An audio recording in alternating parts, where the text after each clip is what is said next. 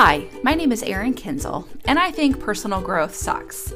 But I also can't stop pursuing it, and it's produced some amazing results in my relationships, my career, my emotional and physical health, and basically every other area of my life.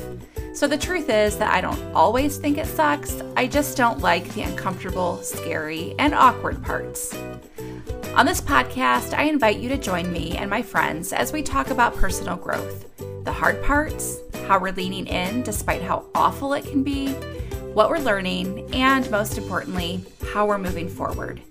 We'll share the resources and tools that are helping us, and you'll get to listen in as we encourage each other and hopefully encourage you too along the way. Thanks for joining me today. Hey everyone, welcome to season two of the Personal Growth Sucks podcast. I'm so excited to have wrapped up season one and be starting season two. I want to start out by just taking a moment to celebrate the fact that I did it. I launched a podcast. I recorded and edited and published episodes every two weeks. And I completed a whole season. And that feels like a really big accomplishment the judgy part of my brain is saying to me like yeah but look at all the things you still haven't done and look at how you've not kept up with social media and your website needs attention. All these other things that um my vision like the vision that i have for where i want this to go is running way out ahead of me. And there's all these things that i want to accomplish. And it's really easy to let your vision become real judgy about what you're doing in the here and now. Um, I took a course with Jon Acuff. He's an author who uh, recently I've really been diving deep into his books and his stuff. Um, I highly recommend his podcast called All It Takes Is a Goal. Also, his book on, um, uh, I always want to call it overthinking. It's not called overthinking, though, it's called soundtracks. So he has a book called Soundtracks that I highly recommend. He has a book that's coming out in the fall, I think, with his um, teenage daughters. That's a version of soundtracks for teens, which I think is going to be really good. Anyway, um, something that he said on one of his no, it wasn't in a podcast. I thought it was in a podcast. I think it was in a course that I took with him. Is he said, don't let your vision set the pace because your vision is always going to be way out in front of where your energy is and and way out in front of what you can actually accomplish today. And so my vision right now wants to be real judgy. Like, yeah, you finished season 1 of the podcast, but so what? You actually have ideas for 10 seasons. you have ideas for courses. You have ideas for how you want to coach people and have, you know, a blog on your website and have all this vibrant content. Where's all that, Erin? so, oh, my vision, you know, it, it's really hard because you can't, uh, I can't turn that off. I need that part. I need the vision to be pushing me forward and to making me excited about the future. But I can't let it rule the day. And so I want to pause here and say that I accomplished what I set out, and that was to to get a podcast out into the world. And so that's what I focused on. You know, there were times when I was really tempted to say, "Oh, I got to put energy into social media or into my website or my blog." And I and I did put energy in those places. Um, but when it came down to it, and I just I had to ration my energy or had to prioritize what I could actually do, I prioritized the podcast and I worked really hard to get those episodes out. And so I just want to say all of this to be real about the process that's going on in my own head and the ways that this is about personal growth for me too. And um, having to lean in, having to do hard things. And sometimes the hard things mean editing your ideas um, a lot of times I think that we think of the hard things as like the hustle. We need to hustle, we need to um, push ourselves. And sometimes, actually, what the hard thing, what the courageous thing is, is to pull back and to say, This is enough. This is enough right here. So, I just want to pause and point that out. Um, thank you for sticking with me into season two if you're listening to this. And um, it's exciting to see the statistics on my podcast. It's not like I have hundreds of listeners, but to, to log on and to see that people have been listening and then to hear from people in my personal life is really meaningful. It is hard to, with a podcast, you're putting yourself out there and um, at this exact moment, I'm I'm literally sitting in a closet in an Airbnb, talking into a big a big black microphone, um, and staring at the uh, like my microphone's sitting on shelves that have linens on them. It's really kind of funny.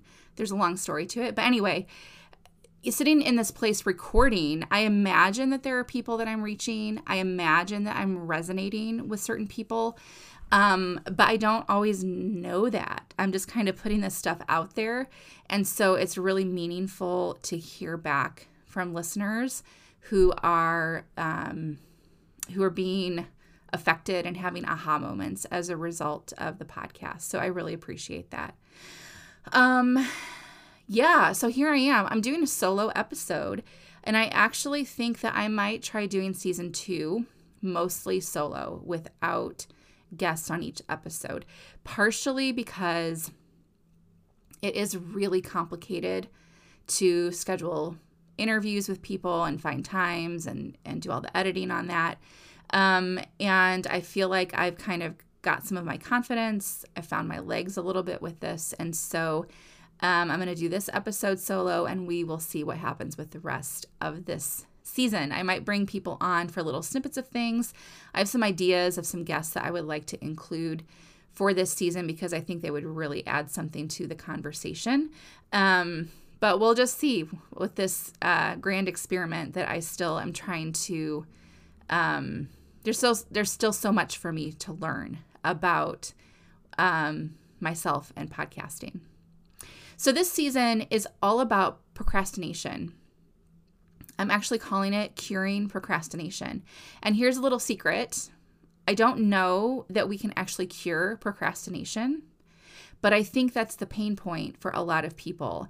And if it's not a pain point for you personally, maybe you personally don't feel that you struggle with procrastination, I'll bet there's someone in your life who does. And maybe they drive you crazy because of it. So maybe there's a spouse or a child or a coworker or an employee someone in your life who is procrastinating and you just are like, why? why are you doing this? I don't understand this. Just do the thing. Why can't you just do the thing? Um, or maybe that's what you're saying to yourself. And the reason that I wanted to focus on this is because it is a really concrete problem in my life that was um, mm, I don't know if I want to use the word cured, but kind of cured by personal growth. And the way that it was cured was actually by not focusing on procrastination. Isn't that funny?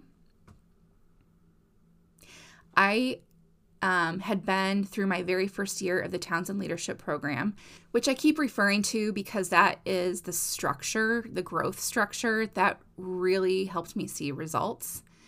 And I think that's where um, my personal growth took took a turn for me. And so when I got through the first year of that, I was looking back through some journal entries and I came across one that was all about procrastination. And actually it it was a list of potential topics for a podcast about procrastination. Because even at that time, I that's really what I was thinking about doing. I was thinking about having a whole podcast centered on procrastination because it was such an issue for me. But when I found this journal entry, it stopped me dead in my tracks because um, I felt like I was reading about somebody else. And it took me a minute. I, I read through it and I was like, oh, procrastination. Oh, yeah, I think this used to be a big thing for me. Oh, like I've not thought about this in a long time. Is this something? This is something that I really struggled with. This is something that I used to think a lot about this is something that I really judge myself for. And it it just was so interesting to come back around to it and realize that I didn't really struggle with it or I hadn't been thinking about it for months. and thinking about, well, how did I fix it? Like, how did I get to that place of it not being a pain point for me, a daily pain point? And I realized that it wasn't in focusing on procrastination, it was in focusing on the other growth areas in my life that I had um, really dealt with a lot of the root issues um, for why I was a procrastinator. So that's one of the things I want to talk about today. I want to talk about why procrastination is not about being more productive. Often, I think that's what we try to do in curing procrastination. We, oh, I just need to be more productive. I just need to be more efficient. I need to figure out how to manage my time better. And oh, that's actually not true. And one of the things is that um, if you have a productivity problem, you cannot cure it by being more productive. I don't know if that makes sense. And I'm trying to find a, a way, uh, like in some blog posts I've written and some different things, I've tried to figure out what, how to tease that out a little bit more. I don't know that I've found it perfectly, but um, procrastination is a byproduct of other things related to personal growth. And really, at its heart, procrastination is about not doing a task that we think we ought to be doing. And so, a lot of it is actually about how we label the fact that we're not doing something and the judgment that we put on it. And so, you know, it's like, oh, there's a basket of laundry sitting on the in the laundry room that's clean and it's been there for a week oh, I should have put that away already. I should have done something with that. Why am I procrastinating on it? Versus looking at that basket of laundry and saying, man, it has been a really busy week. I haven't gotten to that yet. And I'm going to choose to not do it again tonight. I'm going to choose not to prioritize this. And so there's a big difference there. Um, in one scenario, really labeling myself and shaming myself, shooting on myself uh, because I'm procrastinating on the laundry. And in the other situation, the other mindset is more of looking at it and going, yeah, it's been a busy week. And I don't I don't need to put this laundry away right now. I can choose to do something different and I'm going to choose actively to make a different decision about what to do with the laundry. And in this, one thing that I, a concept or a, a metaphor that I'm going to be using throughout this season is talking about being in the courtroom versus being in the laboratory. I used to be in the courtroom mentally so much of my life. And what I mean by that is that at any given moment, my brain was playing the part of a variety of courtroom players. So sometimes I was the judge, sometimes I was the prosecutor, sometimes I was the jury, sometimes I was the defender. Um, the defendant. Is that the way to say it? Um, and so, like with the laundry basket example, um, I would see the laundry as being evidence of me being a procrastinator or evidence of me being um, an incompetent wife or mother or adult. I would see it as evidence of I just can't get my life together or I would see it, you know, like a prosecutor would would be like, "Your Honor, Exhibit A, the basket of laundry. As you can see, Erin is not fit for being alive." not really. I don't I don't know that I ever thought that, but there's so many things that go through our minds when we're in that courtroom mindset that it's like, oh, I can't even get this right. And if I can't get this right, then what says I should be up for that promotion or what says I have the right to um to market myself as a personal growth coach? Like who's going to come to me if I can't even get my own stuff together? And so there's this whole judge and jury and prosecutor that is parading out this whole list of evidence and everything in my house, everything in my life at any given time was evidence one way or another for whether or not I was guilty of what I don't know. The, the charges changed at any given time. But I almost imagine like this whole big evidence room of boxes and boxes and boxes of evidence that my brain wants to pull out to say, oh, yeah, well, and do you remember this other time that you really messed up? Do you remember this other time at work when you um, messed up and you didn't pay the bill on time and then you had to, you know, your your department had to pay extra out of the budget or you know like any any time that i want to look back at failures this can happen like two in the morning when you wake up and your brain just starts to get active and it's like you go into that evidence room and start pulling out boxes and rifling through the boxes of evidence and um and then constantly there's new stuff that pops up anything that um, wants to confirm the way that the judge wants to go or the, the jury. Um, Jon Acuff calls it the pocket jury. You're like a little jury you carry around in your pocket. And all of these things become evidence versus a whole different mindset of being in the laboratory. So when you're in the courtroom, it's all about proving who's right. And it is about um, proving things one way or another. It's about coming to a conviction. You know, you're either guilty or not guilty. Um, and that's a really, hmm, I don't know what word to put to that, but it's a, it, well, certainly a judgy place to be.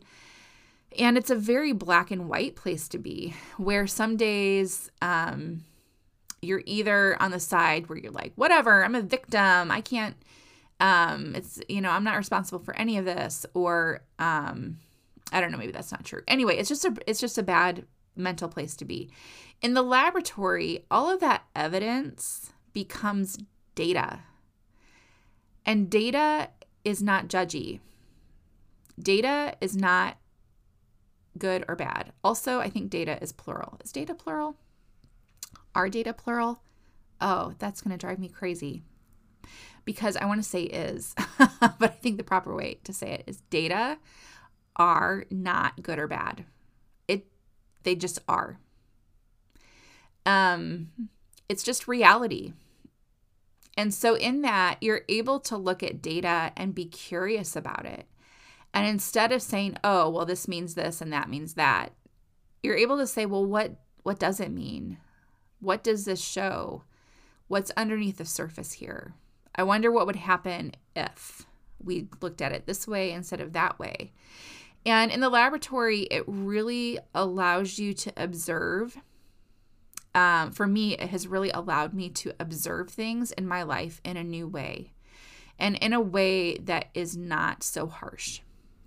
And it's a way that you still have to acknowledge negative realities. And so being able to say, yeah, I didn't fold the laundry. Yeah, I didn't pay the bill on time. And having to go, yeah, and there were consequences to that. Um, maybe not so much with the laundry. Who like, I don't know, who cares? Um, there are weeks when my kids are just going to the laundry room and pulling clean clothes out of the laundry basket because the laundry is just not getting put away um, which I guess is a consequence in and of itself. But there are times when we do have to say, "Oh, my my not doing this thing did have an effect." But it doesn't have to be so harsh that says I am um, a procrastinator. I am guilty. Because in that courtroom mindset, then you have this like label you put on yourself and, and a sentence that you have to live out. Um, you've been convicted of a thing. And so it's it really becomes this identity issue which um, brene brown and others would would say that is shame versus guilt. So shame says i am something wrong and guilt says i did something wrong and i think when i get into that courtroom mentality often i get into shame i am wrong i am guilty i am convicted of this crime. In the laboratory, it's more of like, oh, here's what happened, here's what I did, and here is the result of it. And it becomes a little bit more objective without totally denying the reality of what happened. And so the real trick with this is to is to have a good mix of grace and truth. And another way of putting this is um, I read the book The Whole Brain Child. I forget who, there were two co authors on that. I forget their names, but I'll put a link in the show notes. It was a really good book. And one of the things that, um, that they said is that mental health is about uh, if, if you imagine floating down a, a river or a creek and um, on the one side are the banks of chaos, and on the other side are the banks of rigidity. And mental health is about trying to stay down the middle of the river and not get hung up on the banks of chaos or the banks of rigidity. And it's kind of the same thing of grace and truth. If you think of grace as being chaos and truth as being rigidity, because we often think, oh, if I give myself too much grace or I give someone too much grace, it's going to result in chaos. There's going to be no structure, there's no accountability, there's going to be no change. We can't have that. Um, truth and rigidity often are the same thing, too. We have to be super structured. We have to put processes and procedures in place to make sure that we don't ever do the wrong thing ever again. And uh, it can be really heavy handed. And the actual way forward with that towards growth and towards change is to find a path down the center and finding an integrated view between of grace and truth. Um, I, I don't know if I would say chaos and rigidity. That doesn't feel like we don't it it doesn't fully translate there because we want grace, we want truth. We don't necessarily want chaos and want and want rigidity. I don't know if that makes sense. Um, but the, the point that I'm trying to make is that we have to have an integrated, balanced view between those things. And we don't want to throw away all accountability, but we also don't want to be so evidence based, so judgy that there's no room for growth because that's not actually how growth and change happen. So, one thing that happened for me when I got more of a laboratory mindset about procrastination is that I started looking at the roots of why I was procrastinating on something before I was trying to just fix it. Um, and I spent a lot of time on like time management things, reading books, listening to podcasts, all kinds of things about finding productivity hacks, time management hacks, how to be more motivated, how to be more productive, how to how to just be able to do more because I thought that that's what curing procrastination would look like. It would be getting all of the things done. If I could just do all of the things, then that would that would prove that I'm not a procrastinator. But actually that's not feasible and people who don't struggle with procrastination, they actually don't get all their stuff done either. They prioritize differently. Um, there's there's a whole well, we have a whole season to talk about this. And so I just want to say that with that, um, curing procrastination for me was about having that laboratory mindset and getting curious and saying, well, what is at the root of this? Why am I not doing this thing? Why am I beating myself up about this? What does this say about everything else that's happening in my life right now? and getting curious about do I really need to do this thing? Like with the laundry, do I really have to do the laundry? What do I think it says about me if I don't do this? What are the lies that I'm believing about what I'm required to do with the laundry? And one, one thing I want to point out here is that it's probably true with procrastination issues, it's probably true that there are some issues related to productivity and not having the skills and resources to manage time and energy strategically or being able to manage tasks strategically.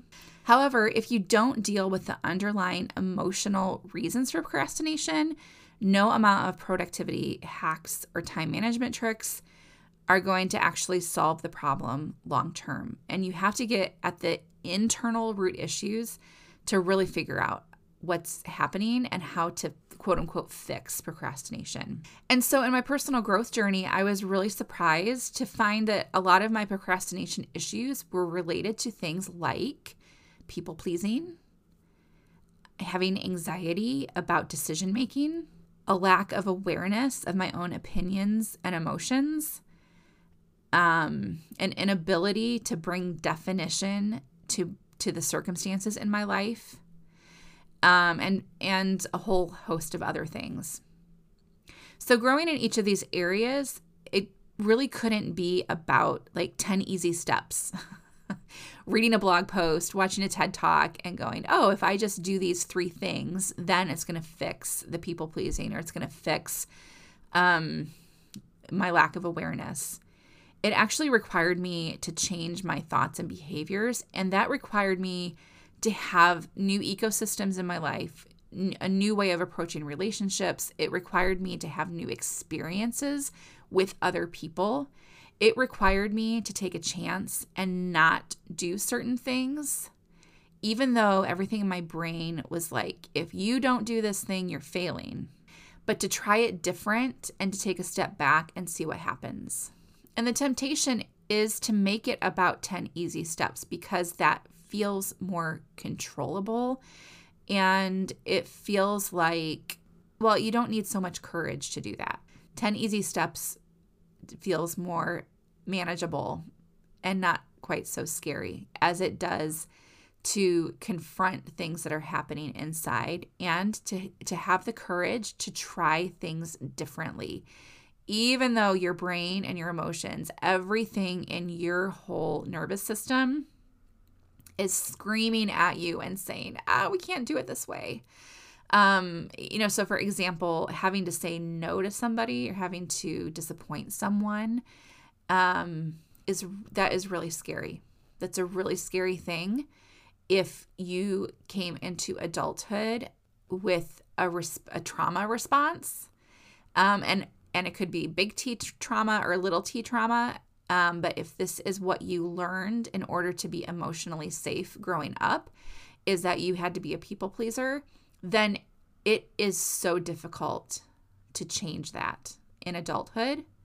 But what I learned was that that was a big reason I struggled with procrastination. And it was easier to label it as procrastination than it was to label it as people pleasing and, and actually deal with it.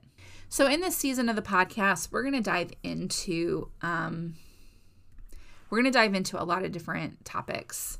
We are going to talk about things like anxiety avoidance. We are going to talk about are there times when procrastination is actually a good thing? Hmm. We will talk about decision making and boundaries and managing other people's emotions we are going to talk about the reality that we can't actually do all the things. Some of my procrastination issues came because I had all the ideas about all the things and thought that I had to execute that like not executing all of my ideas was procrastination when really it's just being realistic and learning to edit my list. We also are going to make talk about making peace with your actual self instead of trying to be the ideal you. For me, that was was a big part of it. Thinking that I had to be this ideal version of myself, grieving the loss of the ideal me, and having to live in reality with my actual real self. And along the way, I I really hope that if you struggle with procrastination, that you're going to get a lot out of this. I also hope that if you have procrastinators in your life, that this will give you a window into what's happening with them. Not so you can fix them, because it really does have to be their own journey, but I hope that it will help you understand how to live at peace with them, how to create your own boundaries, and to um, to stop trying to attack the the symptoms of the problem um, and instead being able to just find some acceptance and some strategies that will help you be able to be at peace with what you need to be at peace with and then have a boundary where where they get to like they get to manage the things that are really within their boundary to manage. Which that's really hard too. Personal growth sucks doesn't it? Along with this season of the podcast i will be posting blogs that uh, that go along with and coordinate with the blog or with the podcast episodes. And um, I'm working on a course around procrastination. I don't really know what that's going to look like. Um, it's kind of scary to put that out there, but I do want to offer a, a place to go deeper with this if that's something that you're interested in. And so, um, if you would like to learn more about that, I encourage you to go to personalgrowthsucks.com and sign up to get on my email list because I'll be sending out information about that to my email subscribers um, as that as the plans for that really um, formulate. One of the best ways to um, to really lean into personal growth, whether it's about procrastination or other issues, is to have someone who can walk alongside you in a really structured way. And so I provide one on one coaching if you're interested in having me help you along with your journey.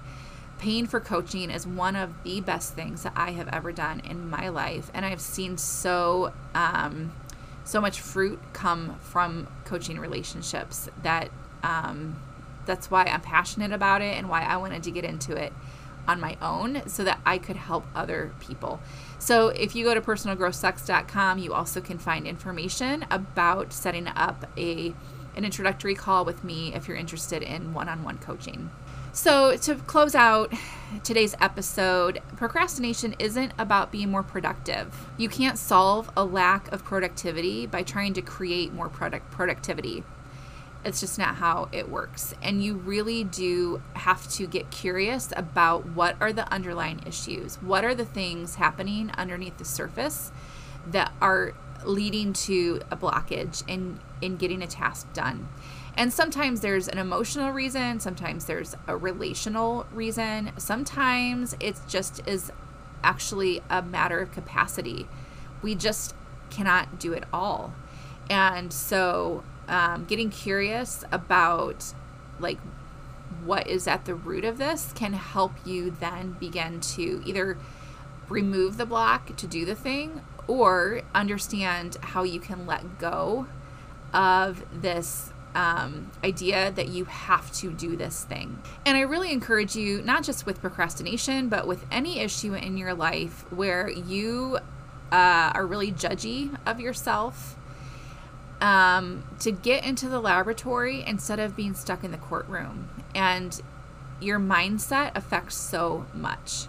And so, whether it's procrastination or other issues, if you find yourself constantly collecting evidence one way or another in your life and using it to beat yourself up, um, if you have a judge in your head or a pocket jury or a prosecutor who's constantly like, Your Honor, I present to you Exhibit A, the laundry basket.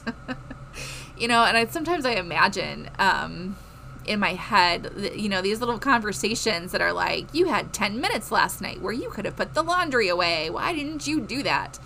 And it's sort of like a prosecutor in in a courtroom some with someone on the stand being like you is it isn't it true miss kinsel that you had 10 minutes last night where you could have done the laundry?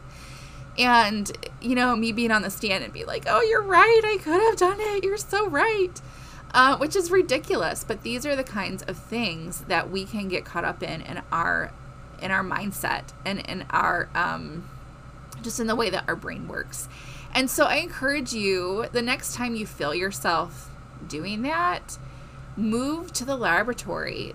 You know, you could actually envision yourself getting up off the stand of the courtroom, walking out of the courtroom, walking across the hallway, opening the door into a bright laboratory and picking up a clipboard and looking at that evidence as data. What is this data telling me? Oh man, I'm really stressed out about the laundry. Why is that? oh, because I think that it means I'm a bad mom. But actually, I'm not a bad mom for not having folded the laundry because maybe not folding the laundry meant I had a little bit more capacity to pause and have a meaningful conversation with my daughter. And so, looking at that data objectively can help you pull back and see what's actually happening, and also to see the world's not going to come to an end if I don't do this one thing. So, I hope that encourages you today. I hope it gives you um, new tools for how to frame the things that are happening in your own life around procrastination or around other personal growth issues. Well, friends, that's all for today's episode. I hope it's been helpful and given you practical tools for your own personal growth journey. In two weeks, I'll be back talking about the role that emotions and anxiety play in procrastination. As a reminder, if you need a guide for your own personal growth journey, visit personalgrowthsucks.com to find out more about working with me one on one.